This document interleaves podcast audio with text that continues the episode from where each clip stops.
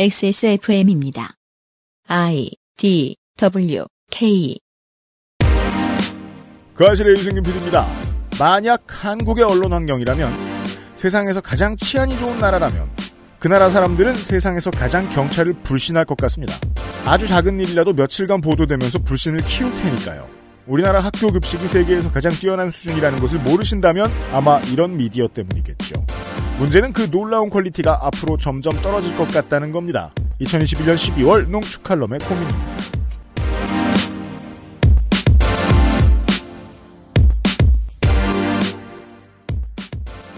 이 이야기를 이미 들은 유승균 PD와 윤세민 에디터가 앉아 있습니다. 네, 안녕하십니까. 앉아 있습니다. 네. 잠시 후에 정은정 농축사님과 다시 만나서 이 이야기를 나누어 보도록 하겠습니다.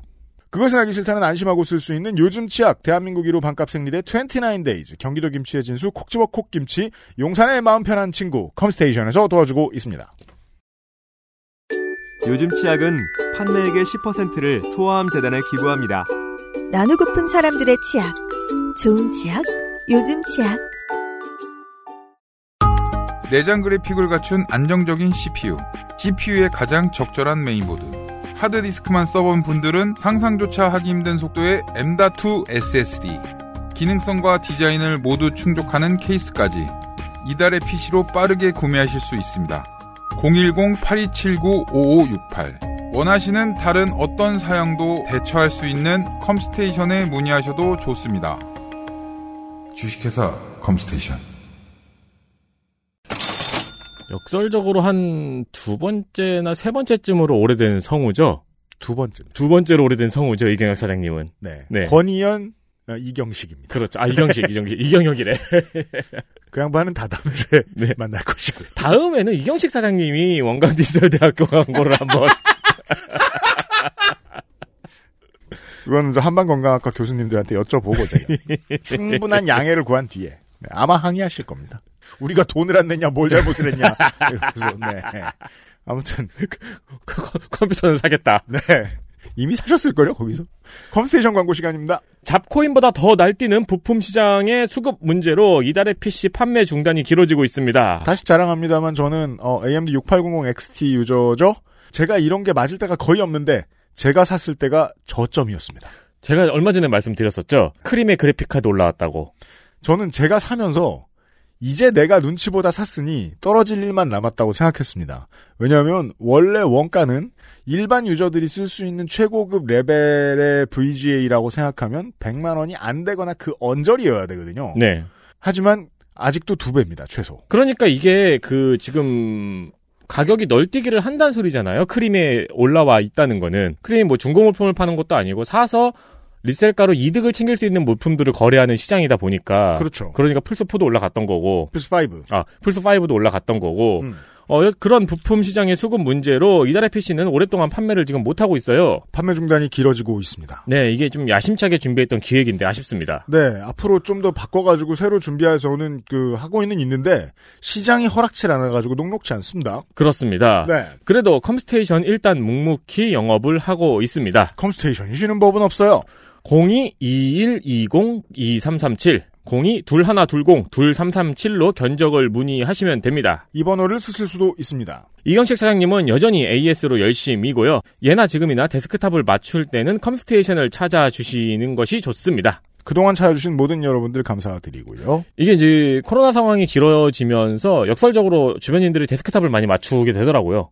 결국에는 집에서 오랫동안 켜놓고 가장 부담없이 사용할 수 있는 게 데스크탑이라고 하면서 별 관심 없이 생각하시는 분들이 20년 만에 컴퓨터 데스크탑 맞추겠다라고 알아보시는 분들 중에는 그래픽카드는 당연히 있어야 되지 않아? 이렇게 생각하시는 분들도 많이 있습니다. 네 비용 손해 보지 마시고 APU를 선택을 하시기 바랍니다. 저는 고사양의 게임을 하지 않아요 라고 말씀하시면 쉽게 맞추실 수 있습니다. 그렇습니다. 그게 아니고 heavy user다 라고 생각하시면 그냥 VGA는 본인이 발품 팔아 직접 사신 다음에 나머지를 맞추시는 게 가장 합리적일 수도 있습니다. 헤비 유저는 아마 그리고 다 알고 계실 거예요. 아, 저는 겁나 헤비 유저지만 이제 선 정리하는 게 힘들어서 컴스테이션에 맞춥니다.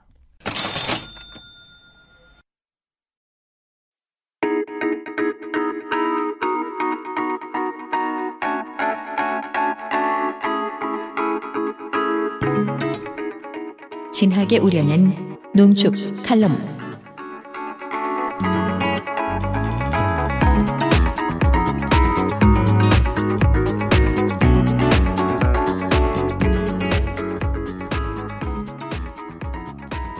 요 박스 글을 우리 윤세민 에디터가 읽어주시면 될 것 같아요. 이게 뭔 내용이에요, 대체? 제목은 영양사의 기도입니다. 아.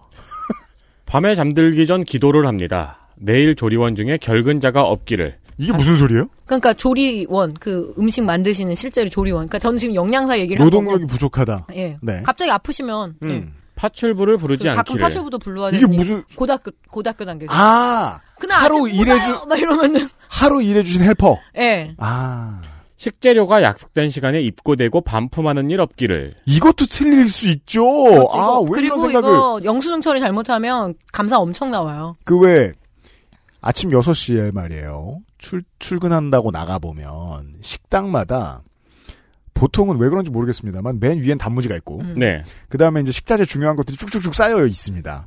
그걸 보고 이제 6시에 출근할 일이 있으면 가끔 생각하죠.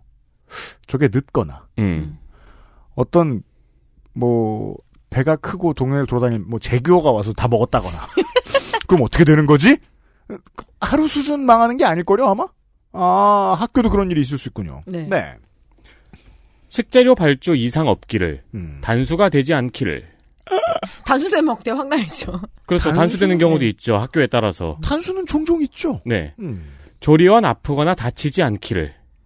내가 기대한 맛이 나오기를. 학생들이 맛있게 먹어주기를. 그 이건 저는 뭐 군대 때 지식을 동원할 수밖에 없는데 사병식당 왕고가 저랑 그 같은 군번이어서 그런 얘기를 해줬거든요. 어 아니 당연히 다 써있다 레시피는 네. 맛은 다 만들기 전까지는 아무도 모른다. 아, 그렇죠. 그렇잖아요 음식이라는 게. 500인분씩 만드는데 그 맛이 나올까? 막 아니 레시피 레시피대로 해서 맛이 다 있으면 네. 아 그러네요. 세상에 맛없는 날이 나오면 어떡해야. 바쁜데 공문 좀 그만 오기를. 하, 이 공문 시스템 이따가 말씀드리겠습니다. 네네. 네. 교육청, 식약처, 지자체 점검이 잦을 때는 아무 일 없기를. 이상한 학부모의 민원이 없기를. 아 하지만 뭐. 웬만한 학부모는 다 이상합니다. 근데 문제는 왜 고기를 많이 줘요? 그 다음에 왜 이렇게 고기가 없어요? 그 같은 날 발생하는 민원이 그러니까 요즘은 그런 피해에 대해서 고민하시는 분들이 많을 거예요. 제가 10년 전부터 얘기해도 사, 뭐 사, 실 사람들이 귀등으로 듣는 것 같았는데 어 많은 리뷰는 질을 떨어뜨립니다. 결국 사업에. 네. 혹시 배가 아프거나 설사하는 학생이 없기를. 어 이런 일단은 마- 급식이 먼저 의심받거든요. 이러면 공포겠네요. 그래서 검식이라 해서 그거를 항상 이렇게 샘플을 보관해야 돼요. 음. 의무 보관. 아 그렇죠. 네. 뭐 며칠간 보관해야 역학조, 되고 예, 이렇죠. 역학조사 해야 네. 되니까. 교직원들이 학생들 줄 지도 등 협조 좀 해주기를. 왜냐면 애들이 국통에 빠질 수도 있으니까. 아 근데 교직원들은 네. 학교 전체에서 학생들이 복도에서 뛰거나 하면은 그거를 반사적으로 지도를 하는 사람들이잖아요. 네. 근데 이 사람들이 밥 먹으러 가서는 내일 아니라고 생각하나 보군요. 뭐, 잘 해주긴 하는데, 당번 선생님들은 하시는데, 뭐, 다들 사실 다 자기도 먹기 바쁘니까요. 그렇죠. 배식 때 음식이 모자르지 않기를. 그거 정말 골치 아프거든요. 생각보다 가슴이 철렁 내려앉을 만한 사고가 날 확, 확률이 있는 분야들이 엄청 많네요. 이게 나물이 아니라 돈가스 여봐. 아 그렇죠. 그럼 반란이 나죠. 아. 저그 저 고등학교 때 이제 선생님 성함 중에서 김세계 선생님이 계셨고 네. 김치만 선생님이 계셨어요. 선생님 성함이 그랬어요. 그러니까 애들이 맨날 그랬어요. 야밥 먹으러 가자고. 아 좀 지금 가면 줄 선다고. 그러면은 애들이 아 늦게 가면 김치만이랑 김세계 먹는다고. 그런 일 많죠. 네. 가장 궁극적인 식중독이 발생하지 않기를. 이거는 어. 정말 큰일이거든요. 하늘이 노랗겠네요. 식중독 발생을 하면 제가 예전에 전북에 음. 청소년 수련원에 식중독이 한 번 난 거예요. 음. 어떤 정도로 하냐면 전북 교육청하고 전북 식약처가 그 각 학교에 초중고에 급식 당담자하고 교장 교감을 싹 불러다가 음. 전북대 대강당에 다 때려놓고 야단을 치는 거예요. 음. 연수를 빙자해서 네. 막 엄청난 위생교육하고 막 이러거든요. 음. 그만큼 제일 중대한 그렇죠. 사건이에요. 그 위에 있는 사람들도 액션을 보이지 않으면 안 되는 네. 문제이니까. 네.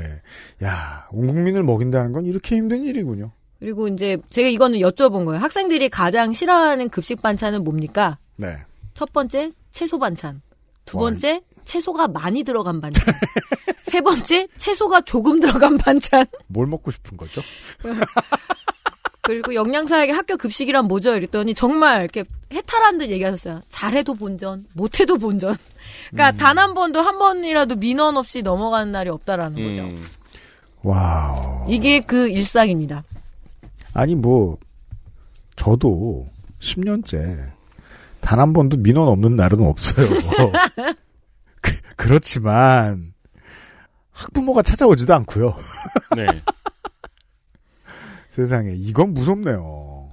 그래서 이 친환경 무상 급식 단계까지 왔는데 저는 지금 길 위에서 이제 지금 내비게이션이 계속 버퍼링 나는 상황인 것 같아요.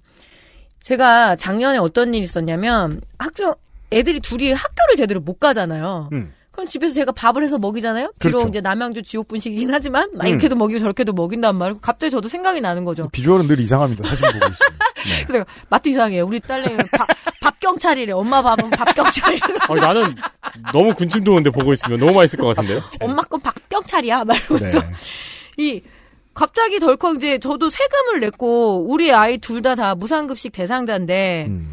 어 왜냐면 딸이 작년에 고3이었으니까 1바 무상급식 그 고교 무상급식. 대상자예요. 근데 학교를 안 갔으니 뭐 그래서 집에서 막 밥을 하다가 이제 짜증이 슬금슬금 났겠죠? 네. 아 이거 분명히 예산이 있을 건데 뭐 이런저런 이야기가 나왔을 아 겁니다. 그렇죠. 네. 그리고 무엇보다 농민들 피해가 너무 큰 거죠. 그렇죠. 학교하고 계약을 맺었는데 이게 뭐 들어가지를 못하니까 네. 급식이 그래서 뭐막 2020년 기준으로는 납품이 아마 뭐 10분의 1, 20분의 예, 막 1로 썩어 줄어들었을 겁니다. 막 이렇게 저렇게 하니까 그래서 아 농사는 연초에 지었잖아요. 예.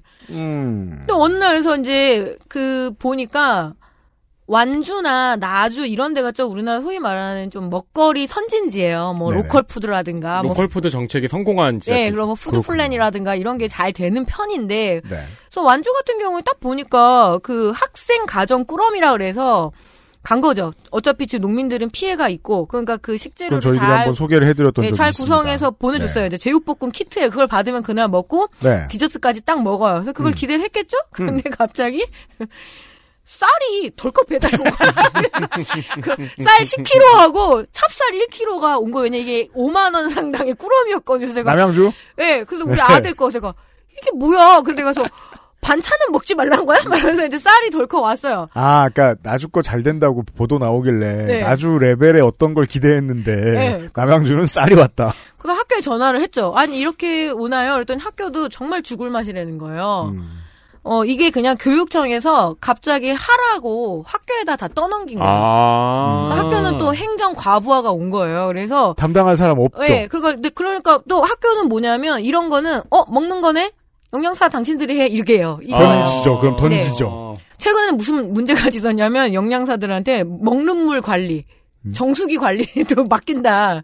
왜냐하면 먹는 건 다 무조건 영양사 쪽으로. 무슨 소리예요? 정수기는, 그러니까 마시는 물. 정수기는 LSD가 와서 해야죠. 청문회에서 가야 되죠. 그나, 저, 그, 회- 저기, 그, 거기 놓- 놓여 있는 회사 그 구독 하고 있는 건데, 당연히 직원이 와서 하는 건데, 그걸 왜, 그러니까 하방으로 다 떠넘기는 시스템이 너무 익숙한 거죠. 그러니까 아예 음. 영양교사들이 왜 그러면은 애들 양호실에 약도 우리가 먹일 테니까 양호교사 자격증도 줘? 막 이랬다는 거예요. 그래서 음. 어쨌든 그러다가 그랬더니 그 선생님이 한숨을 쉬면서 채소를 보내면 엄마들이 네.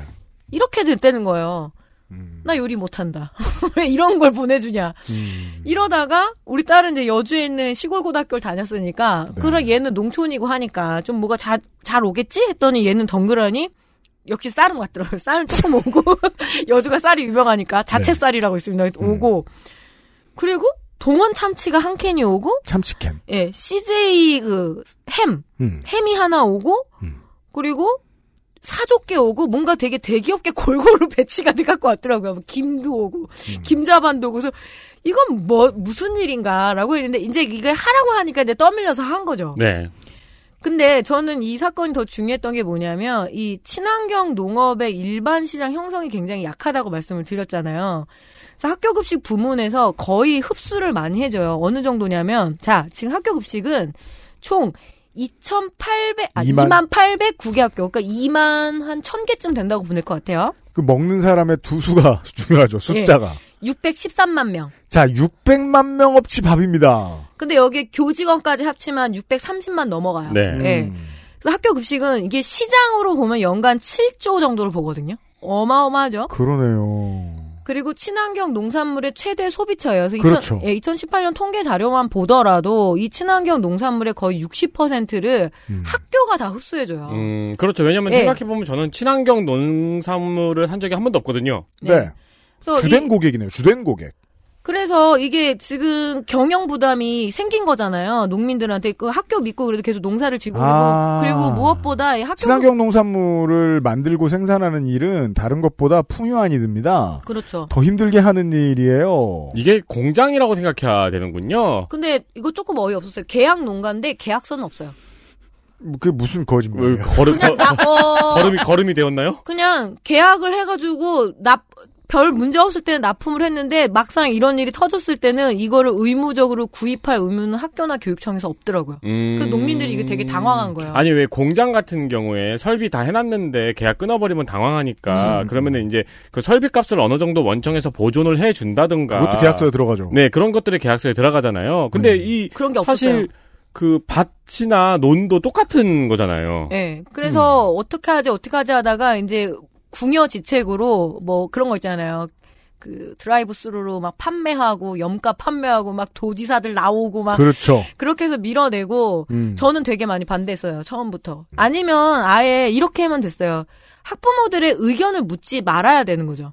그냥 당신 자식들이 이런 식재료로 먹고 있습니다 하면서 프로모션처럼 그냥 밀어내게 하면 돼요. 자, 음. 그냥 봐. 먹든지 버리든지. 그런데 행정이란 거는 그리고 정치라는 건 늘 뭐랄까? 공치사를 하고 싶어 하는 거예요.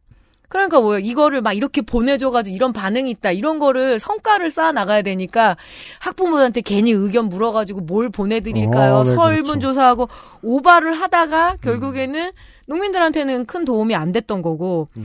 그래서 이게 계속 문제가 있어서 1학기 때 이렇게 잠깐 제가 사진 보였잖아요. 이런 쌀을 제가 받았거든요. 네. 2학기를 기대하고 있었죠. 음. 근데 쌀주나? 경기도는 그나마 이제 남양주시는 안 주기로 했나 봐요. 나 같은 음. 아줌마들 때문에. 네. 그래가지고 제가 되게 많이 후회를 했는데 아 입담은 그냥 있을 걸막 이렇게 했는데 그러다가 어 이 옆에는 뭐냐면 서울 희망급식 바우처라고 해서 이거 한동안 좀 문제였었죠. 그게 뭡니까? 서울이랑 경기도가 가장 많은 학생들이 있잖아요. 네. 어, 그렇죠. 그리고 가장 큰 소비 처고 하는데 그러니까 이제 부모들이 막 어떻게 할 거냐 막 2학기엔 왜 안 주냐 이렇게 난리를 치니 음.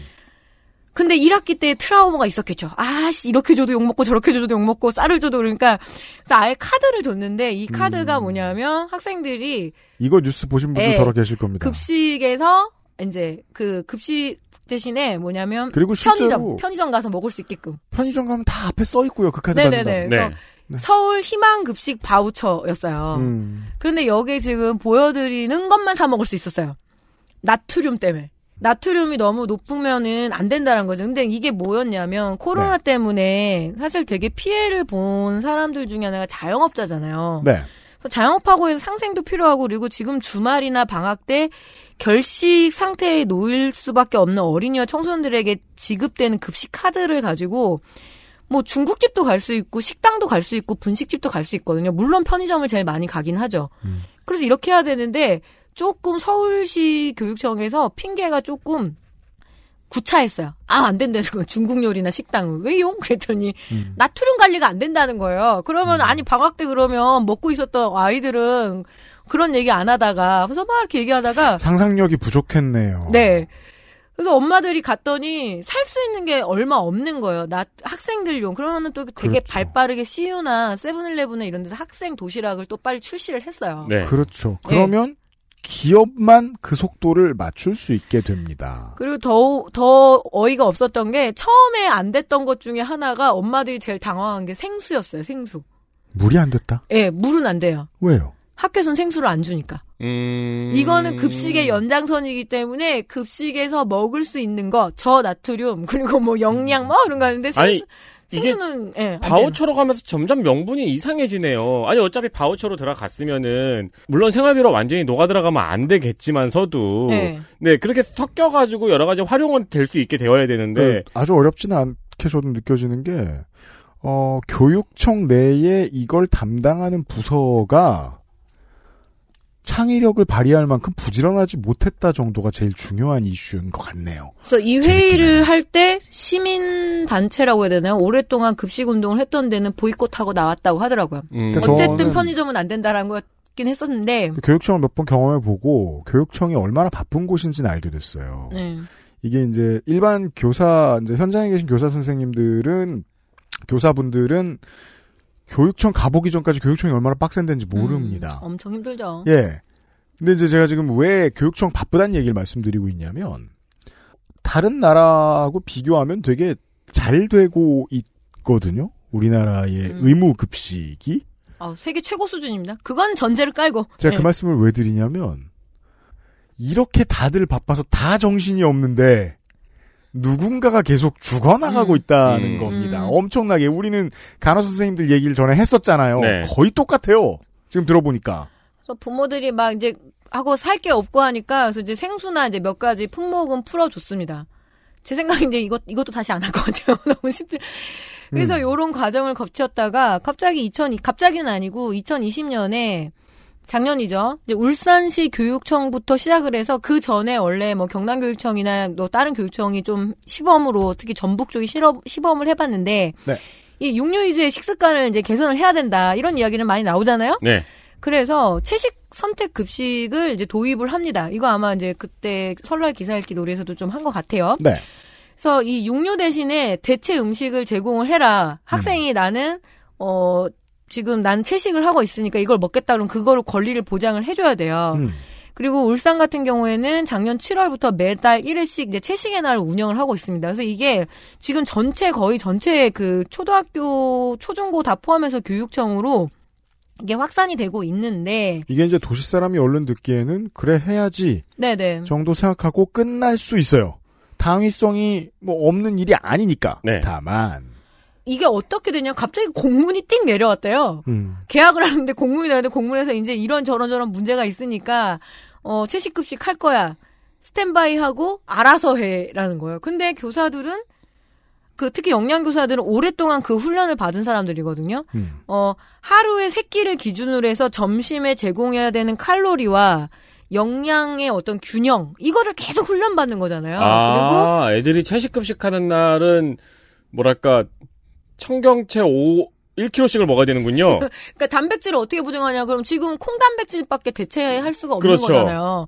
그리고 이것도 되게 복잡한 거야. 비건일 경우하고 네. 뭐그다 단계가 있잖아요. 뭐, 계란은 네. 먹어도 되는 사람, 우유는 먹어도 되는 사람. 네. 그래서 이게 저염에다가 저당의 방식으로 어떤 굉장히 원칙이 많은 음식 중에 하나가 한국의 학교 급식인데 음.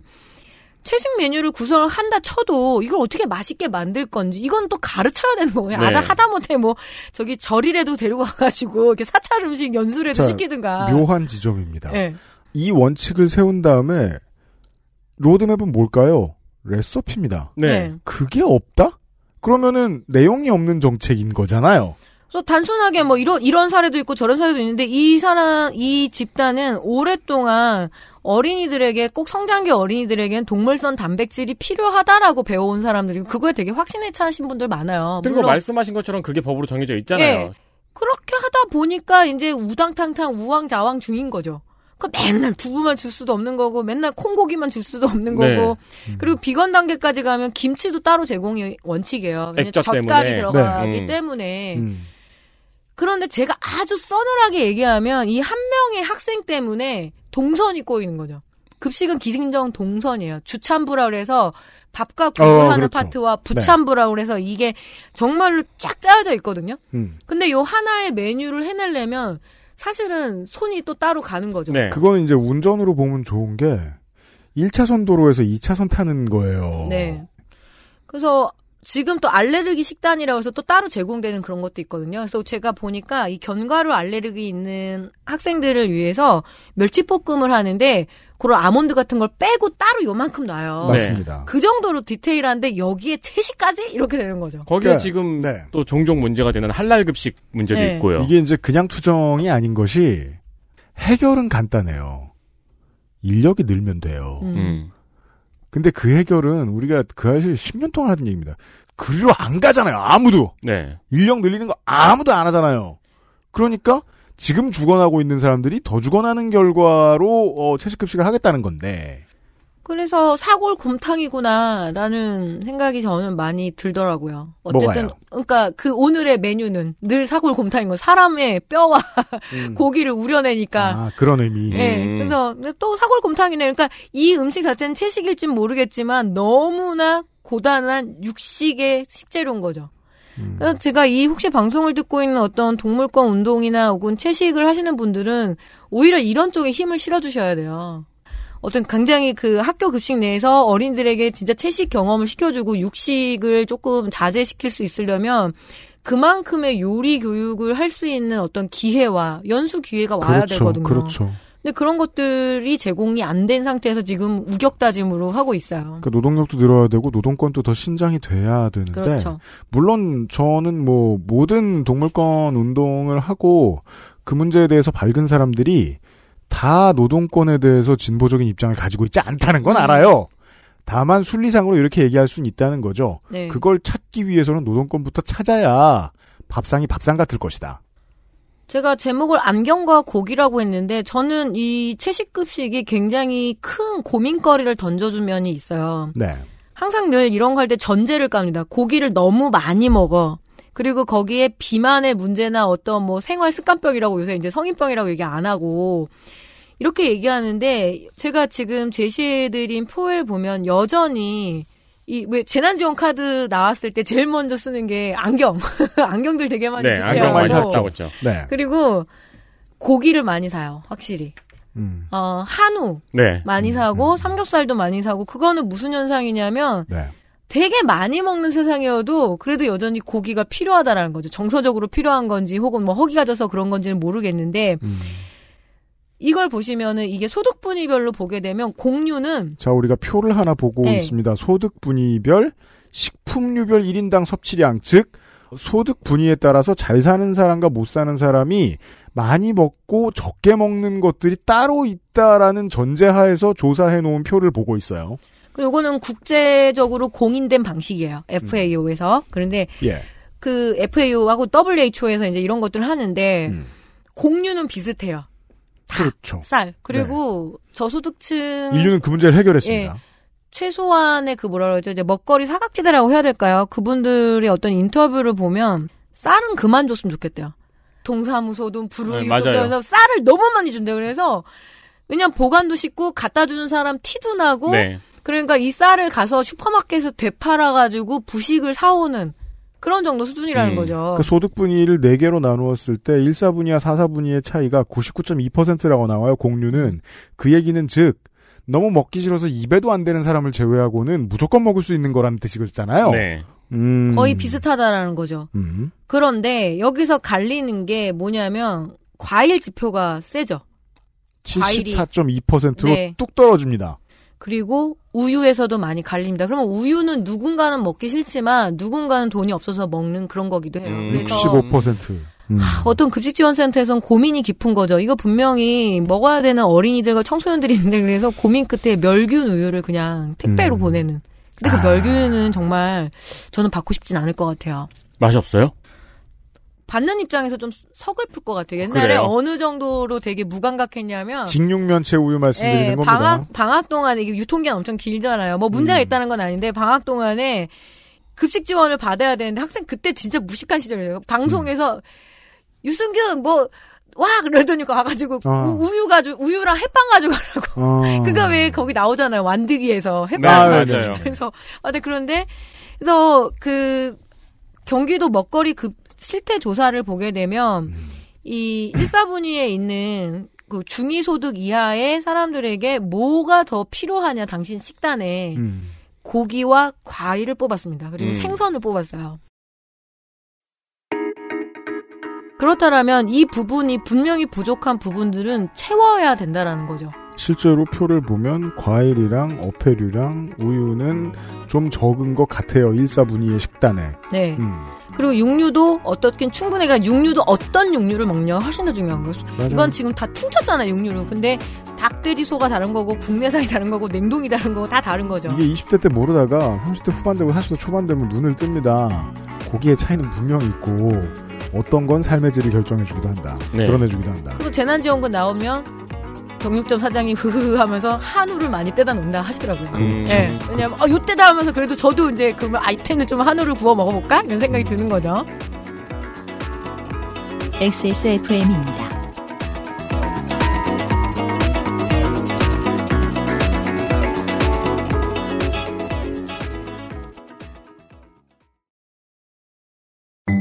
비싸지 않아도 충분히 안전한 우리는 그런 생리대가 필요합니다. 발암물질, 유해성분 불검출 인증 완료. 소중한 당신을 위해 만들었습니다. 놀라운 가격 2,500원으로 만나는 100만 팩, 5만 건의 후기가 인증한 가장 안전한 생리대. 대한민국 1호 반값 생리대 29데이즈. 엑세스몰에서 만나보세요. 콕 집어 콕. 믿어도 되는 김치를 찾을 땐 콕 집어 콕. 햇서 빙진 김치. 재료부터 공정, 유통까지 안심. 직접 구매한 재료로 만드니까요. 그러니까 김치가 생각날 땐 콕 집어 콕. 치약이 다 거기서 거기지 뭐. 그냥 싼 거 사자 싼 거. 얘 봐라. 요즘엔 안 그래. 꼼꼼히 따져봐야지. 요즘엔 그럼 어떤 치약 쓰는데? 요즘엔 요즘 치약. 유해 성분이 의심되는 건 하나도 쓰지 않고 오직 자연 유래 성분으로만 만들었거든. 파라벤, 트리클로산, 합성 계면 활성제. 조금의 의심도 허락하지 않았습니다. 성분부터 효과까지 안심 치약, 요즘 치약. 주로 어떤 업무를 하십니까? 쓰시는 소프트웨어는 무엇입니까? 컴스테이션에 알려주십시오. 주식회사 컴스테이션.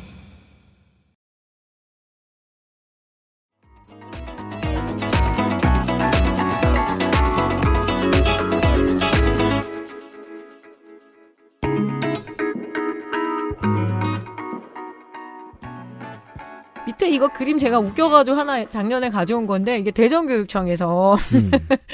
그 코로나가 끝나면 뭘 하고 싶은지를 어린이들한테 온라인 사생대회를 열었는데 뭘 하고 싶냐면 이빨 이 동그란 테이블 가서 이제 고기 구워 먹고 싶은 거예요. 아, 너무 그러니까 귀엽죠. 애들이 코로나가 지- 팬데믹 상황이 지나가면 뭘 하고 싶은지 그림을 그리라 그랬는데 상 받은 게 이건가 봐요. 네, 근데 뭐 먹거리 관련해서 뭘 했더니 뭐 통닭 먹고 싶다 막 제가 이러면 지금 뭐 그림을 보고 있는데 애 둘이 어 아빠야 아빠. 아빠 아빠예요? 네, 안경쓰 아. 아빠. 아 고깃집 상 같은 데에 불판이 있는 동그란 상 위에 앉아가지고 고기를 구워 먹고 있고 그림이 이제 그 뭐랄까요 원근법이 적용이 안 돼서 그렇지 실제로 보면은 그러니까 위에서 찍은 위에서 찍은 것처럼 그려져 있지만 어 그렇다면 누워 있는 게 되죠 이 사람들이 근데 아주 아이템들은 리얼하게 그려져 있습니다 콩나물 세 가닥이 어, 그러니까 애 앞에 있는 아이의 심정을 건- 대변하도 콩나물 필요 없다지.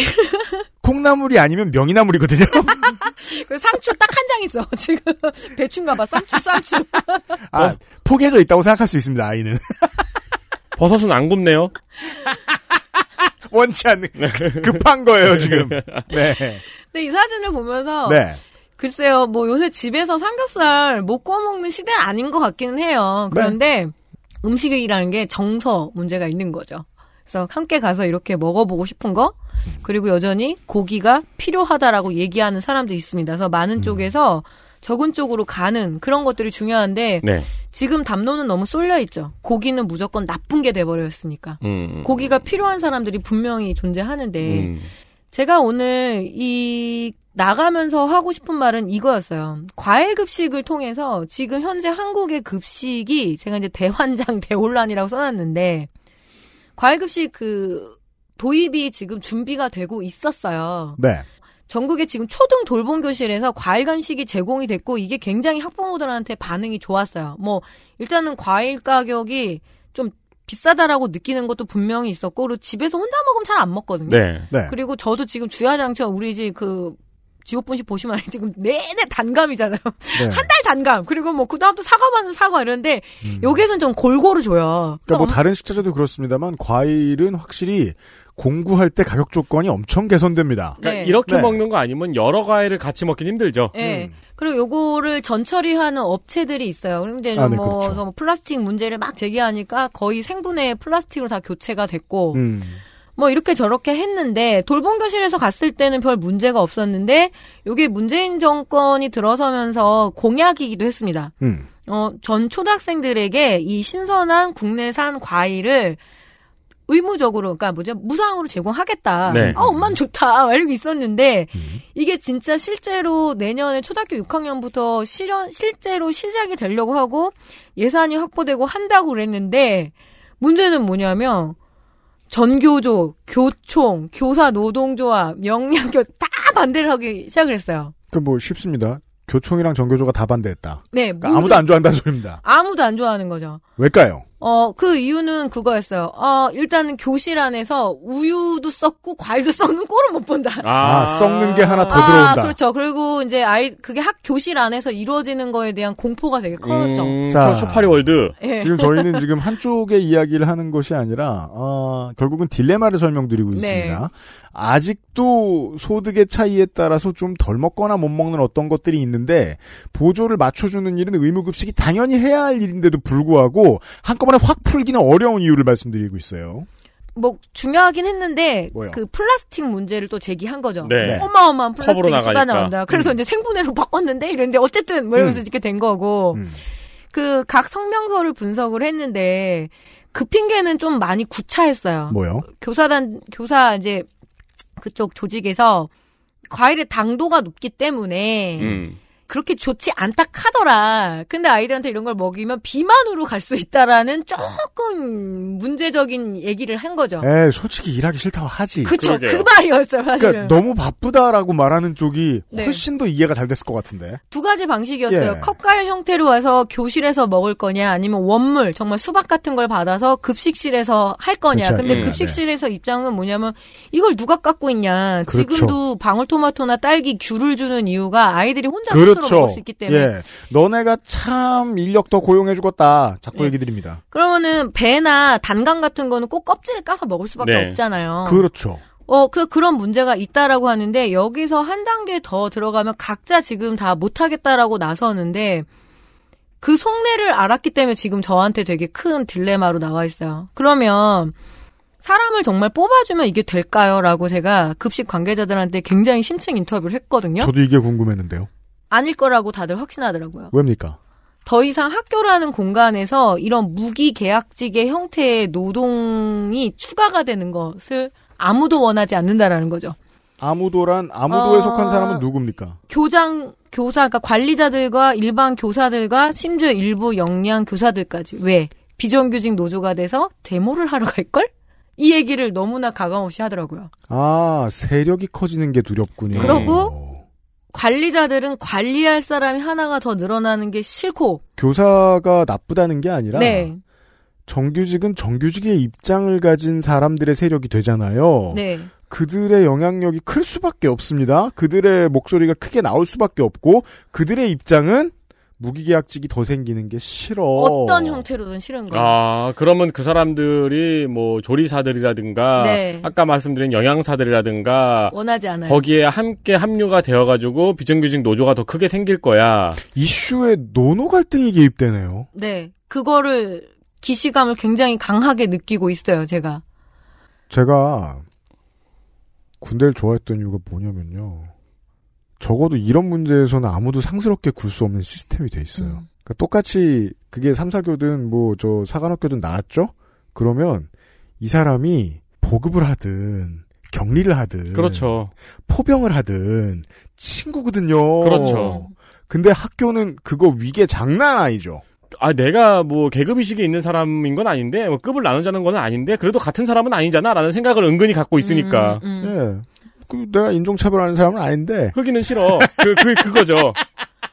교사라는 직업이 지금 가장 안정적이고 공부도 되게 잘해야 되는. 그 교사는 그리고 할 말이 많습니다. 경찰이나 다 마찬가지 할 말을 해야 돼요. 할 말을 할 말이 있는 거예요.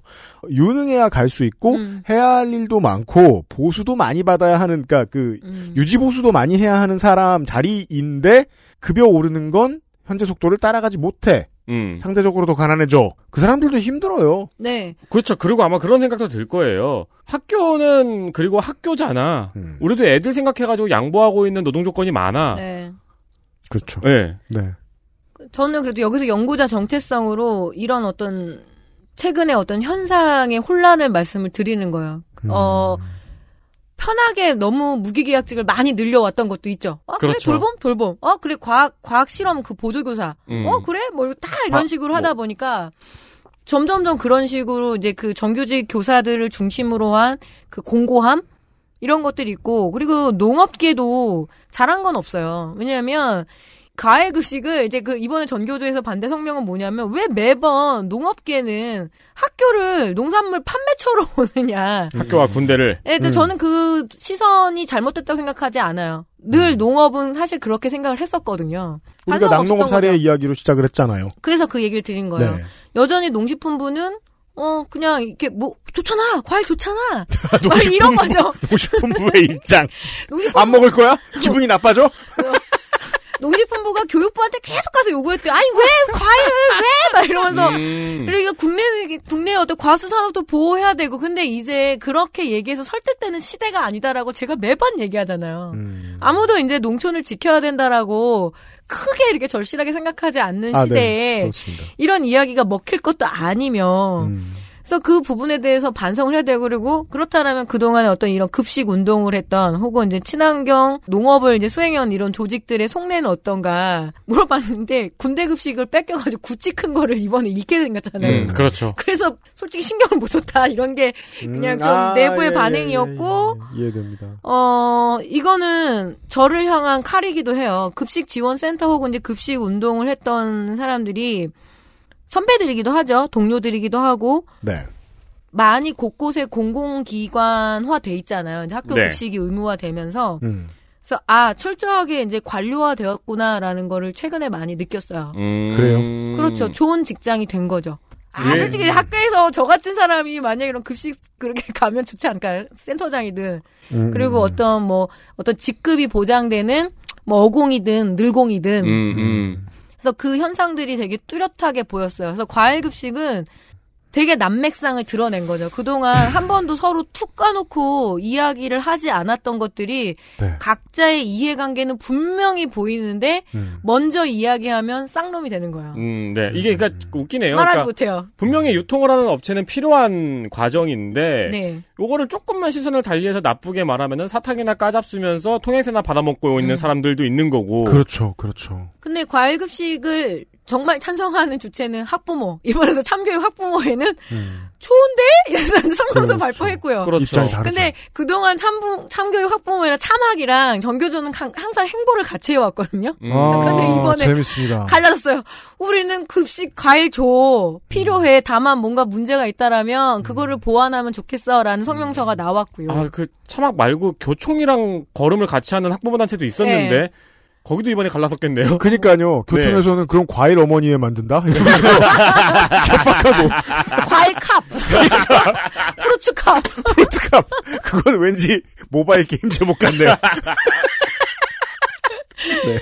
그리고 이제 이 보건 실태 조사니까 어노잉 오렌지 예, 같기도 뭐 하고. 과일이 필요한 어린이들의 이야기는 그 누구도 하고 있지 않다라는 거죠. 분명히 필요한 거는 그죠. 어른들끼리 싸워야 있고. 해서 싸우는데 네. 애들은 어떤 애들은 과일 먹고 싶은데 못 먹고 가- 그냥 늙고 있다. 아. 그래서 나가면서 한 사례를 말씀드릴게요. 이제 뭐예요? 더 이상 학교는 아무도 남을 돌보지 않을 태세입니다. 그게 무슨 소리예요? 교사가 학생을 어떤 관리자가 교사를 각자 도생해요. 진짜로. 이게 그 학교의 공동화 더 나아가서는 이제 나라가 만들어 놓은 교육 시스템의 공동화는 실제로 이 공부를 해보니까 모든 선진국이 다 겪고 있어요. 왜냐하면 어, 어떠한 저 패턴의 정부가 들어와도 일단 이 분야에 돈 덜 넣거든요. 이 분야에 신경 덜 쓰고. 네. 예.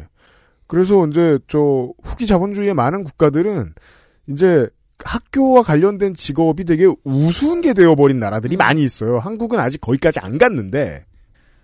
하나의 사례를 말씀드릴게요. 과일은 막 썩기도 하고 뭔가 막 그런 사유들이 나왔잖아요. 네. 뭐 네. 수긍을 했다 치고 K모 도시에 인삼 주산지가 하나 있죠. 제가 인삼 한번 인삼 주산지에서 홍삼도 너무 가격도 떨어지고 이때쯤 프로모션을 하자 해서 작년쯤인가 고3들에게 네. 인삼 농협에서 그 인기 많은 제품 있잖아요. 쪽 빨아먹는 홍삼 스틱. 아, 네. 음. 그거를 신청하면 음. 무료로 고3들에 한해서 제공을 하겠다. 그러면은 그건 썩지도 않고 네. 집에 가져가면 부모님도 좋아하고 그렇죠. 하잖아요. 근데 어 45%도 신청을 안 했대요. 왜? 그걸 누가 나눠줘? 이거였대요. 음. 행정실은 싫어. 우리 귀찮아. 이거고. 그것도 수량 세고. 교사들, 아, 이것도! 막 이제 이런 식으로 해서, 어, 되게 황당해져 버린 거죠. 아, 교육청에서 하라 그랬는데 학교에서 신청 안 네, 하더라. 그러니까 인삼 농협에서 이제 교육청에다 우리가 이거를 제공할 테니 근데 학교가 신청을 안 하는 거 귀찮아. 그 좋은 뜻이라는 거는 관철되지 않아요. 노동력이 이미 맥시멈으로 들어가고 있는 데에서 그런 일을 뭐하러 받고 싶겠어요. 네. 근데 학교는 지금 이렇게 쭉 들어봐서는 학교 내부의 구성원들이 반대를 해도 학교는 총체적으로 지금 인력이 부족한 상태네요. 근데 그 인력이 충원되는 걸 원하지 않는다니까. 아니 근데 이번에 국정감사에서도 나온 이야기가 교사들의 행정 업무가 너무 과도하다는 음. 지적이 나왔고 이것도 매년 나온 이야기였거든요. 네. 네. 그러면 또 어떤 굉장히 아싸라게 좀 잘하는 급식 지원 센터가 하나 있어요. 여러 가지 있겠죠. 고민을 하다가 바우처, 그러니까 상품권을 그럼 제공하자. 음. 어차피 불용 예산도 있고. 음, 음, 음. 그런데 그 상품권도 그걸 누가 나눠줘? 또 이렇게 된 거야. 아. 행정실에서도 그렇고 일반 네. 교실에서도 그렇고 아 이거 귀찮고 막 이해가 됩니다. 애들 잃어버리면 머리 아프고 그래서 그렇죠. 어떡하지? 그래서 이 센터 직원들이 일일이 그래 일반에 26명이래요. 26장, 26장 일일이 다 나눠서 음. 봉투로 해서 뭐 2학년 2반 거 다 했는데도 말이 너무 많은 거죠.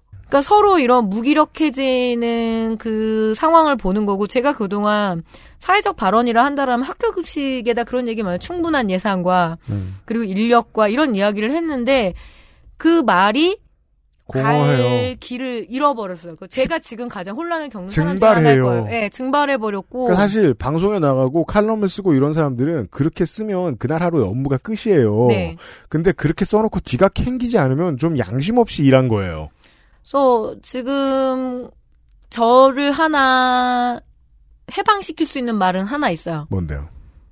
내 새끼는 이제 다 컸다. 아니요 아드님 아니잖아요. 그러니까 3년 뒤면 나는 이제 여기 손 떼야지? 뭐 이런 생각이 아 우리 들 수밖에 없어요. 처음에 지금. 한 얘기잖아요. 원래 첫째한테 몰빵한다고 옛날 사람들은. 저 옛날 사람. 그래서 갈 길을 잃은 어, 학교 급식으로 아이들을 키우던 한 네. 엄마의 절규? 아직 아드님이 3년이나 남았고 아 그리고 기숙사 보내려고 그래가지고 결론이 그렇게 끝나면 안 되지. 예. 어, 저 간곡하게 오늘 호소를 했어요. 모 교육청에 가서 네. 속내를 조금만 서로 얘기를 하자. 음. 거기서부터 시작하지 않으면 그리고 오늘 아마 이런 얘기를 하면 굉장히 분노하실 분들도 있고요. 공감하실 분들도 있을 것 같아요. 음흠. 그래서 제가 용기를 내서 한번 이야기를 해봤습니다. 네. 끝. 좋습니다. 서로를 미워하게 된 이유가 어, 서로가 악마여서 미워한 건 아니잖아요. 그럼요. 농수산인의 말한 농수산이 말한 대로 어, 조금만 터놓고 얘기하면 좋은데 그때 처음에 농수산인이 그 얘기를 했었던가 누가 그 얘기를 했었던가 진짜 대형 병원들하고 상당히 비슷한 네. 음. 너무너무 비슷한데요. 네. 제가 가끔 하는 말 있지 않습니까? 기업의 총수들이나 그 경제지의 기자들을 미워할 필요 없다. 그 사람들은 이미 자본이라는 종교에 대한 그 제사장들이기 때문에 숭배하라는 말 말고 할 말이 없다 직업상. 음, 음. 그럼 미워야 될 건 뭐냐? 자본밖에 없습니다. 근데 그래서 이제 자본이 전달하는 메시지를 이 보수 언론들이 전달하고 있는 걸 보면 어 지금의 공교육이 처한 위기가 그대로 드러납니다. 12월 됐으니까 또 이제 예산 정국이잖아요. 예산 짤 때 분명히 어 공공 분야에 이렇게 방만하게 쓴다는 얘기 또 할 겁니다. 네. 지금 학교에서는 고교 학점제 도입되고 이러면서 감당할 수 없을 정도로 돈이 내려온대요. 음. 그래서 계속 무슨 지구본 같은 거 사야 되고 아 그래요. 괜히 과학실 계속 리모델링 그냥 쓸데없이 하고 막 이런데 그러니까 돈이 효율적으로 배분도 안 되는 거죠. 근데 뭐 문제 얘기를 많이 했는데 이 그 하시는 말씀을 듣다 보면은 문득문득 그런 생각이 나거든요. 아유 도시락이 낫겠네 이 생각이 들거든요. 그건 난 못하지. 근데 또 그것 그런 생각을 또 못하는 게 저 초등학교 때 저도 중학교 때까지는 도시락을 쌌으니까요. 밥을 안 싸우는 음, 친구가 네. 있었는데 그 친구 집에 한번 놀러 가는데 약간 저는 각오를 했죠. 이 친구는 굉장히 집이 어렵게 살겠구나. 음. 아니었던 거예요. 그냥 학교 밥이 맛, 맛이 없어서 생각. 아니 그냥 학대를 받고 있는 거였어요. 아, 지금은 이제 30대, 20, 30대 청취자 여러분들이 생각하시는 게 맞을 것 같아요. 이 방식이 아닌 방식이 되게 상상도 할 수 없는 후진한 것은 아닐까라는 생각이 드실 거예요. 네. 전 그렇게 믿어요. 그러니까 그때에 비하면 엄청나게 많이 발전한 형태가 지금의 형태이고 네. 저 이거 목요일에도 비슷한 얘기 했었습니다만, 지금이 맥시멈은 네. 아닐까. 지금이 제일 좋은 거고, 앞으로는 나빠지지 않을까, 천천히. 하는 걱정을 된다는 겁니다. 네. 돌아가는 삼각지에서 뱅뱅뱅뱅뱅 돌고 있습니다. 네. 농축 칼럼은 그렇게 들으셔야 됩니다. 모든 걸 가장 안 좋은 상황을 상정해 놓고 들으셔야 되고, 기본적으로, 농축 칼럼 시간에는 사람을 믿으면 안 됩니다. 왜? 그래야 이해가 쉬워요. 맞죠. 이게 네. 농축산물 얘기하는 것 같은데 들어보면 늘 돈 얘기입니다. 사람 얘기. 네. 네. 11월에 농축칼럼이었습니다. 달력에 의하면 설날 다음 주에 다시 만나요. 아 그렇군요. 네. 또 갑자기 부를 수도 있습니다. 일단 기사 읽기를 준비해야 되고요. 그 전에. 1월 마지막 주에. 아 진짜. 그렇지. 안 할라 그랬어? 자, 아니요, 그 전에도 한 번 또 오실 거예요, 아마. 네. 1월 첫째 주쯤에. 왜요? 무슨 일이에요? 제발 나의 스케줄을 왜 당신들이 맘대로지? 잠깐만. 농축산인 수고 많으셨습니다. XSFM입니다.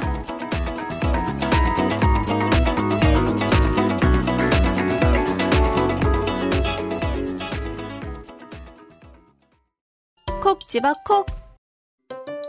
좋은 원료를 쓴 김치를 만들 시간이 없을 땐 콕 집어 콕. 배추, 무, 고춧가루, 생강, 전부 국산. 다시마, 홍합, 표고버섯도 아낌없이 쓰죠. 그러니까 김치가 생각날 땐 콕 집어 콕. 여성 청결제를 굳이 써야 할까? 어머 얘 좀 봐. 그냥 비누나 바디워시를 쓰겠다고? Y존은 청결하다고 다가 아니야. 내부의 약산성 밸런스를 유지해서 유해균이 살기 어려운 환경으로 만드는 게 중요하다고. 그럼 어떤 청결제를 써야 해? 전성분 EWG 그린 등급에 발암물질 유해 성분 불검출, 네 가지 유산균 발효물, postbiotics 함유까지. 말해 뭐해. 여성용품 전문기업 29days가 있잖아. 소중한 사람들, 소중한 당신에겐 29days 여성 청결제 blossom care foaming cleanser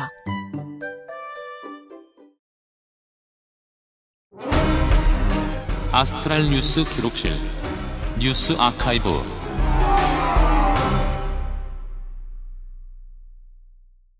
농축칼럼은 내년에 따뜻해지면 다시 만나겠고요. 뉴스 아카이브입니다. 네, 2001년 미국입니다. 2001년 미국은 닷컴 버블을 극복하고 있었습니다. 이때 우리나라는 IMF에 진 빚을 다 갚았을 때쯤이었죠. 그렇습니다. 네. 우리나라가 빚을 다 갚고 내년에 있을 월드컵에 흥분하고 있을 때 미국에서는 12월 2일 엔론이 파산보호를 신청합니다. 엔론은 천연가스 회사였습니다. 85년도에 두 개의 가스 회사가 합병하면서 만들어진 회사인데 네. 이게 합병을 하다 보면 합병 비용이 들잖아요. 그럼요. 그래서 부채가 생겼어요. 합병한 회사의 회장은 케네스 레이라는 사람이었는데 네. 이 사람의 계획은 합병 후에 엔론을 천연가스 중개업으로 키울 생각이 있었습니다. 그러니까 에너지 거래 중개를 담당을 하면서 관련한 파생 상품도 많이 팔았고요. 네. 그러니까 천연가스 거래에 금융을 접목을 시켜서 음. 가스값이 떨어지던 오르던 돈을 벌 생각을 한 거예요. 그렇죠. 그리고 이게 됐던 게 때 맞춰서 때를 맞췄겠어요. 로비를 했겠죠. 네. 네. 네. 공화당에서 에너지 관련 규제를 대폭 완화하기도 했습니다. 음. 이때 막 전기도 민영화시키고 막 그랬어요. 그렇습니다. 네. 그러니까 지금 이제 에너지 자원들이 주로 민영화되어 있는 주는 오랫동안 공화당을 찍어준 주입니다. 미국에서는. 그렇습니다. 네. 그리고 요때 민영화가 된 사례가 굉장히 많고요. 네. 근데 이제 중개업을 하려면은 부채가 있으면 안 되잖아요. 금융업 혹은 중개업 같은 경우에는 대부분의 국가에서 부채 설정과 관리를 엄격하게 합니다. 즉 그동안 진 빚을 털어야 된다는 거예요. 그렇습니다. 그래서 일단 합병에 드는 부채를 털어버리고 우리가 중개업을 하려고 한다 예. 하면서 인재를 영입했습니다. 이때 들어온 인재가 제프리 스킬링이라는 사람입니다. 네. 바로 이 사람. 오늘의 주인공. 그렇습니다. 이 사람은 하버드를 나와서 맥킨지 출신의 엘리트였습니다. 이 양반이 CEO로 앉고 나서 미, 엔론은 미국 6위의 기업까지 성장을 합니다. 예. 어, 근데 이 양반이 했던 방법이라는 게 사실 우리나라에서는 대우가 주저앉았던 이유랑 약간 흡사한 방법이었습니다. 상당수 한국의 대기업이 좋아하던 방법. 그렇죠. 그 누군가는 그런 얘기도 했었습니다. 2005년, 2004년 이런 때 어, 재벌에게서 배운 기술은 아닐까 저 사람이. 음, 음. 들어보시죠. 점심시간 때마다 사무실에선 저는 이런 얘기를 해요. 뭐 먹을까 고민을 하다가. 네. 그러면 이제 민정수석이 보다 못해가지고 선택지를 만들어줘요. 네. 한식, 양식, 분식이요. 그렇죠. 그렇죠. 음. 어, 스킬링은 분식입니다. 네.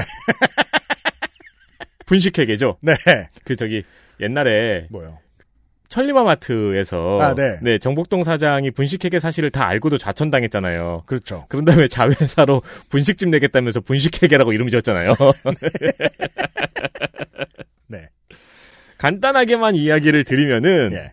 앨론의 손실을 유령 자회사로 옮겨놓는 방식이었습니다. 그렇습니다. 그러니까 이익은 앨론이 가져가고 네. 손실이나 부채는 전부 다 자회사로 옮겨놓는 방식이에요. 손실 전용 고스트 컴퍼니. 그러면은 회사는 계속 돈을 벌고 성장을 하는 것 같죠. 네. 대우가 이 똑같은 방식으로 사업을 엄청나게 확장을 했었죠. 즉 법적으로는 빚이 없게 되고 실제로는 빚이 줄어들지 않게 됩니다. 어, 우리가 돈을 이만큼 벌었어. 우리가 주가가 이렇게 뛰고 있어. 라는 자신감으로 또 사업을 엄청나게 확장을 합니다. 네. 뭐 통신 사업도 진출했다가 폭망하고 그랬습니다. 그러다가 당연히 터진 거죠. 그렇습니다. 이 빚을 모조리 몰아 넣었던 랩터 조합이라는 회사의 정체가 들통이 나면서 앨론의 분식 회계가 드러나기 시작한 겁니다. 당연히 주식은 폭락했고 그대로 망했습니다. 짧게 줄여서 이것이 앨론 사태입니다. 근데 이런 이야기를 보다 보면 약간 의문이 생겨요. 아니 엘리트라면서 이렇게 하면 망할 거 뻔히 알면서 왜 눈 가리고 아웅을 했는가? 처음부터 시작하면 안 되는 방식인데 왜 시작할 수 있었을까? 네. 그리고 지네가 빚을 저쪽으로 몰아놓고 어? 우리 회사가 성장 중이네? 이러고 또 사업을 확장을 해요. 그렇죠. 두 개의 인격처럼. 어, 그런 궁금증이 생깁니다. 이, 그, 대우도 똑같은 방식이었는데, 네. 김우중 회장 같은 경우에는, 그니까, 몸집만 키워놓으면 다 돼. 영원히 돈을 빌리는 것을 사업의 어, 요체로 삼은 건 아닌가 싶을 정도였죠. 대우는 나중에 알고 보니. 그렇죠.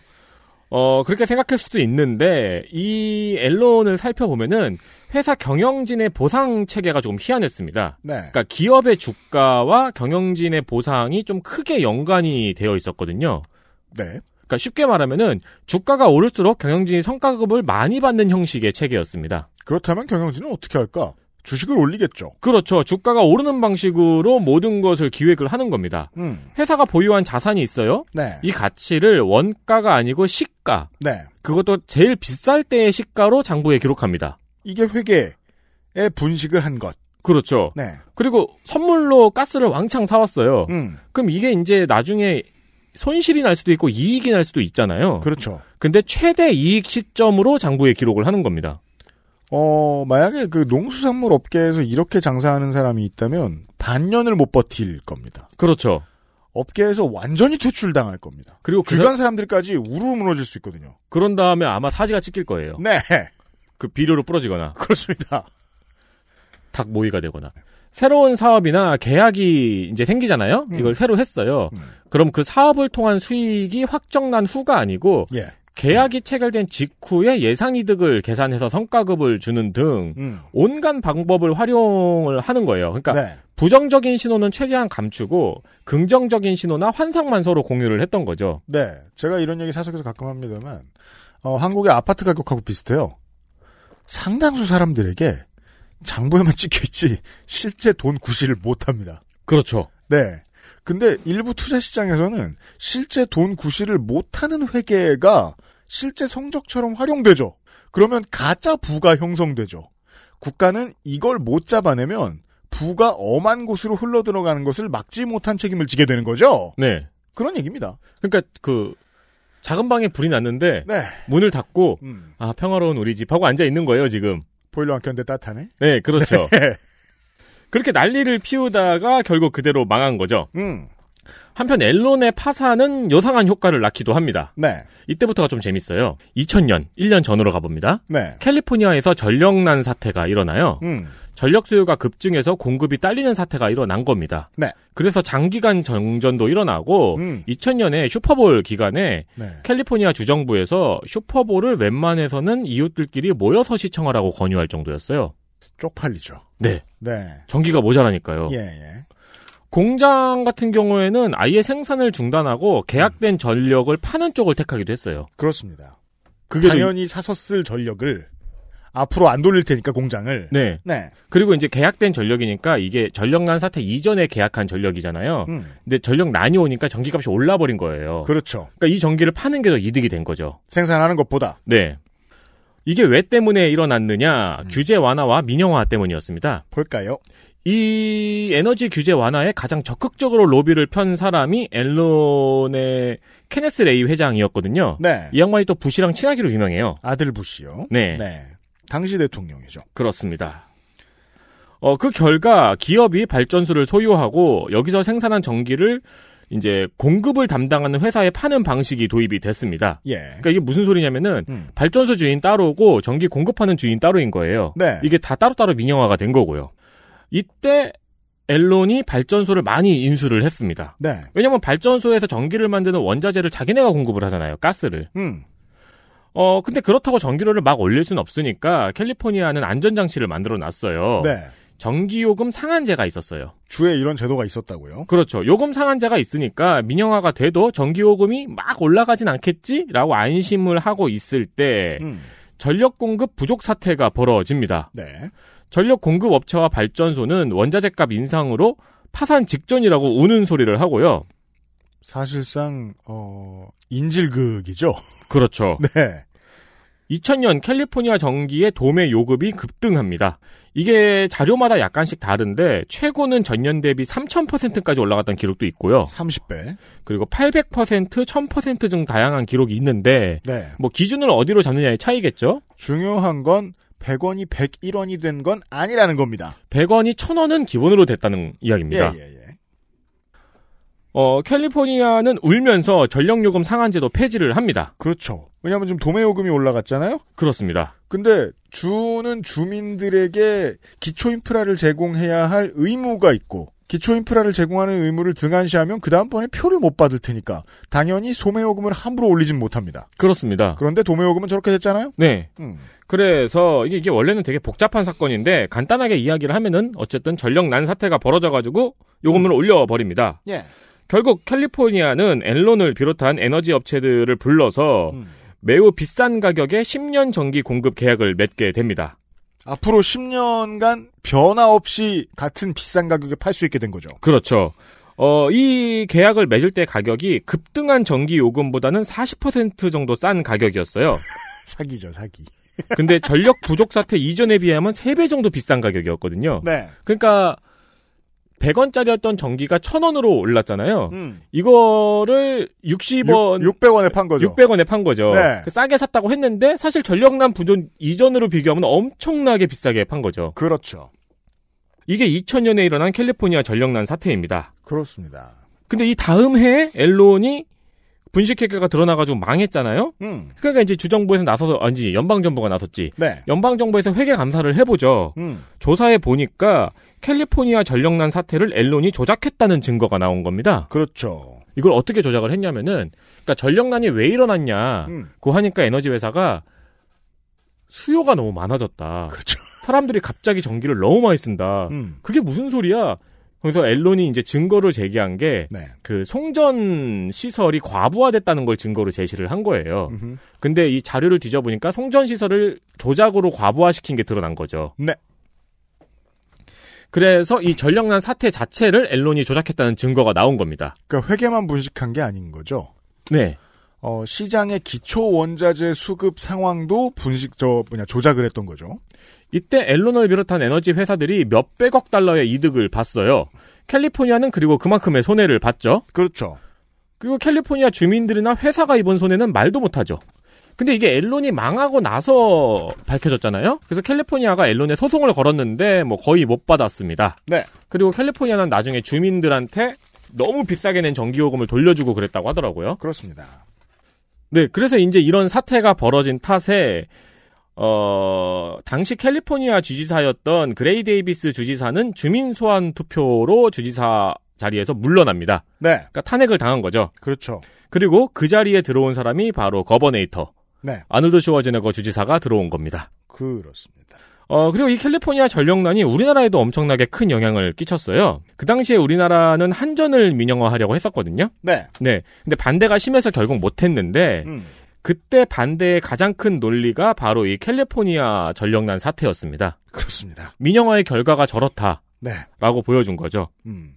이게 이제 2000년대 중후반까지만 하더라도 소식이 들려오는 것과 그 감성이 전해지는 건 시간이 달라요. 소식은 1초면 전달될 수 있어요. 인터넷의 시대니까. 하지만 실제로 그런 일이 생겼을 때 사람들이 느끼는 감정이 전달되는 건 배가 건너오는 시간보다 몇백 배는 오래 걸립니다. 그래서 2000년대까지 계속 국내 언론들은 이 얘기를 해요. 민영화하자고 하자는 얘기를 계속 해요. 네. 2010년대 중후반 이후부터 그 얘기가 쏙 들어갑니다. 음. 네. 요즘 스멀스멀 나오더라고요. 네. 철은 안 들거든요. 겁을 먹은 거지. 우리나라도 그래서 민영화가 안 됐는데 음. 관련 연구 논문 같은 거를 보니까 네. 이 캘리포니아 전력난 사태로 전 세계의 에너지 민영화 흐름을 끊어버렸다고 하더라고요. 음. 그러니까 민영화를 하려고 하던 세계 정부들이 네. 이 사건을 보고 전부 다 민영화를 그만두고 오히려 민영화된 에너지 사업을 다시 국유화하기 시작했다고 합니다. 그렇습니다. 왜 그러냐면요. 아니, 많은 정부의 많은 정치인들은, 어, 민간에 인프라스트럭처를 퍼주고 싶어 해요, 기본적으로. 왜냐하면 동네 부자들은 가장 많은 표를 끌어와 줄 수 있는 사람들이고 그 사람들이 보통 언론도 가지고 있고 그러니까요. 모든 나라가 다 그렇습니다. 그렇죠. 그 웬만하면 퍼주고 싶어 해요. 네. 근데 이 정도까지 어, 수준 이상으로 퍼주면 국민들이 죽게 생겼잖아요. 네. 가, 가장 가까운 사태로는 난방유 공급 끊기고 전기 끊겼을 때 지금 작년에 텍사스에서 사람들 얼어 죽고 난리가 났었죠. 네. 이 정도로 민심이 이반이 되면 퍼주고 뭐고 자기는 영원히 재선이 안 돼요. 그리고 미국같이 공화정이 탄탄한 나라가 아니죠? 그러면 군부에 아이디어를 던져주게 되는 역효과가 나옵니다. 음. 이렇게까지 정치를 못해? 이러면서 말이죠. 그래서 지난 한 10년에서 15년 정도 전 세계에서 infrastructure 민영화가 옵션이 안 되는 세상이 됐는데 또 바뀔 수는 있습니다. 이건 워낙에 큰 매력, 매력 덩어리니까요. 그렇습니다. 자본에게 있어서는 말이죠. 어, 그리고 그, 짐 캐리 선생님이 정말 멋진 영화를 많이 찍으셨잖아요. 그렇죠. 네. 이, 근데 그, 저, 주성치 감독보다 짐 캐리 전집을 많이 보는 사람이 한국에 좀 드문 것 같아요. 이 사건과 관련된 블랙 코미디 영화가 있죠. 뻔뻔한 딕 앤 제인이라고. 그렇습니다. 잘 만든 영화입니다. 네. 꼭 한번 보시길 바랍니다. 아, 남은 주말이 잘 갈 수 있습니다. 다음 주 이 시간에 올해의 마지막 이상평론 소셜이나 하고 앉았는 논팽이들이 매우 관심을 가진 여론조사 한 가지를 이야기하도록 하겠습니다. 아 진짜요? 네. 네. 근데 그 논팽이들이 말을 한다고 해서 다 세상에 도움이 안 되는 건 아니거든요. 음. 제가 봤을 때는 훌륭합니다. 한번 곱씹어볼 만한 이야기를 이상평론 때 다뤄보도록, 다뤄보도록 하겠고요. 아, 이 지나간 얘기인데 그 민영화에서 네. 살면서 제가 음. 굉장히 많이 읽었는데 한 번도 실현된 걸 본 적이 없는 문장이 있어요. 뭔데요? 민영화 시키면 가격 경쟁으로 가격이 하락할 것이다. 제가 살면서 진짜 많이 읽었거든요. 이 문장을 기사에서 네. 한 번도 그렇게 된 걸 본 적이 없어요. 실제로 KT도 KTNG도 가격 결정권의 절반은 여전히 국가가 쥐고 있죠. 네. 굳이 전부 다 민영화할 필요도 없었습니다. 예. 아무튼. 어, 그리고 다음 주말에 새로운 프로젝트로 인사드리도록 하겠습니다. 그것은 알기 싫다였습니다. 유승균 PD와 윤세민 에디터였어요. 남은 주말 잘 보내십시오. 안녕히 계세요. XSFM입니다. I D W K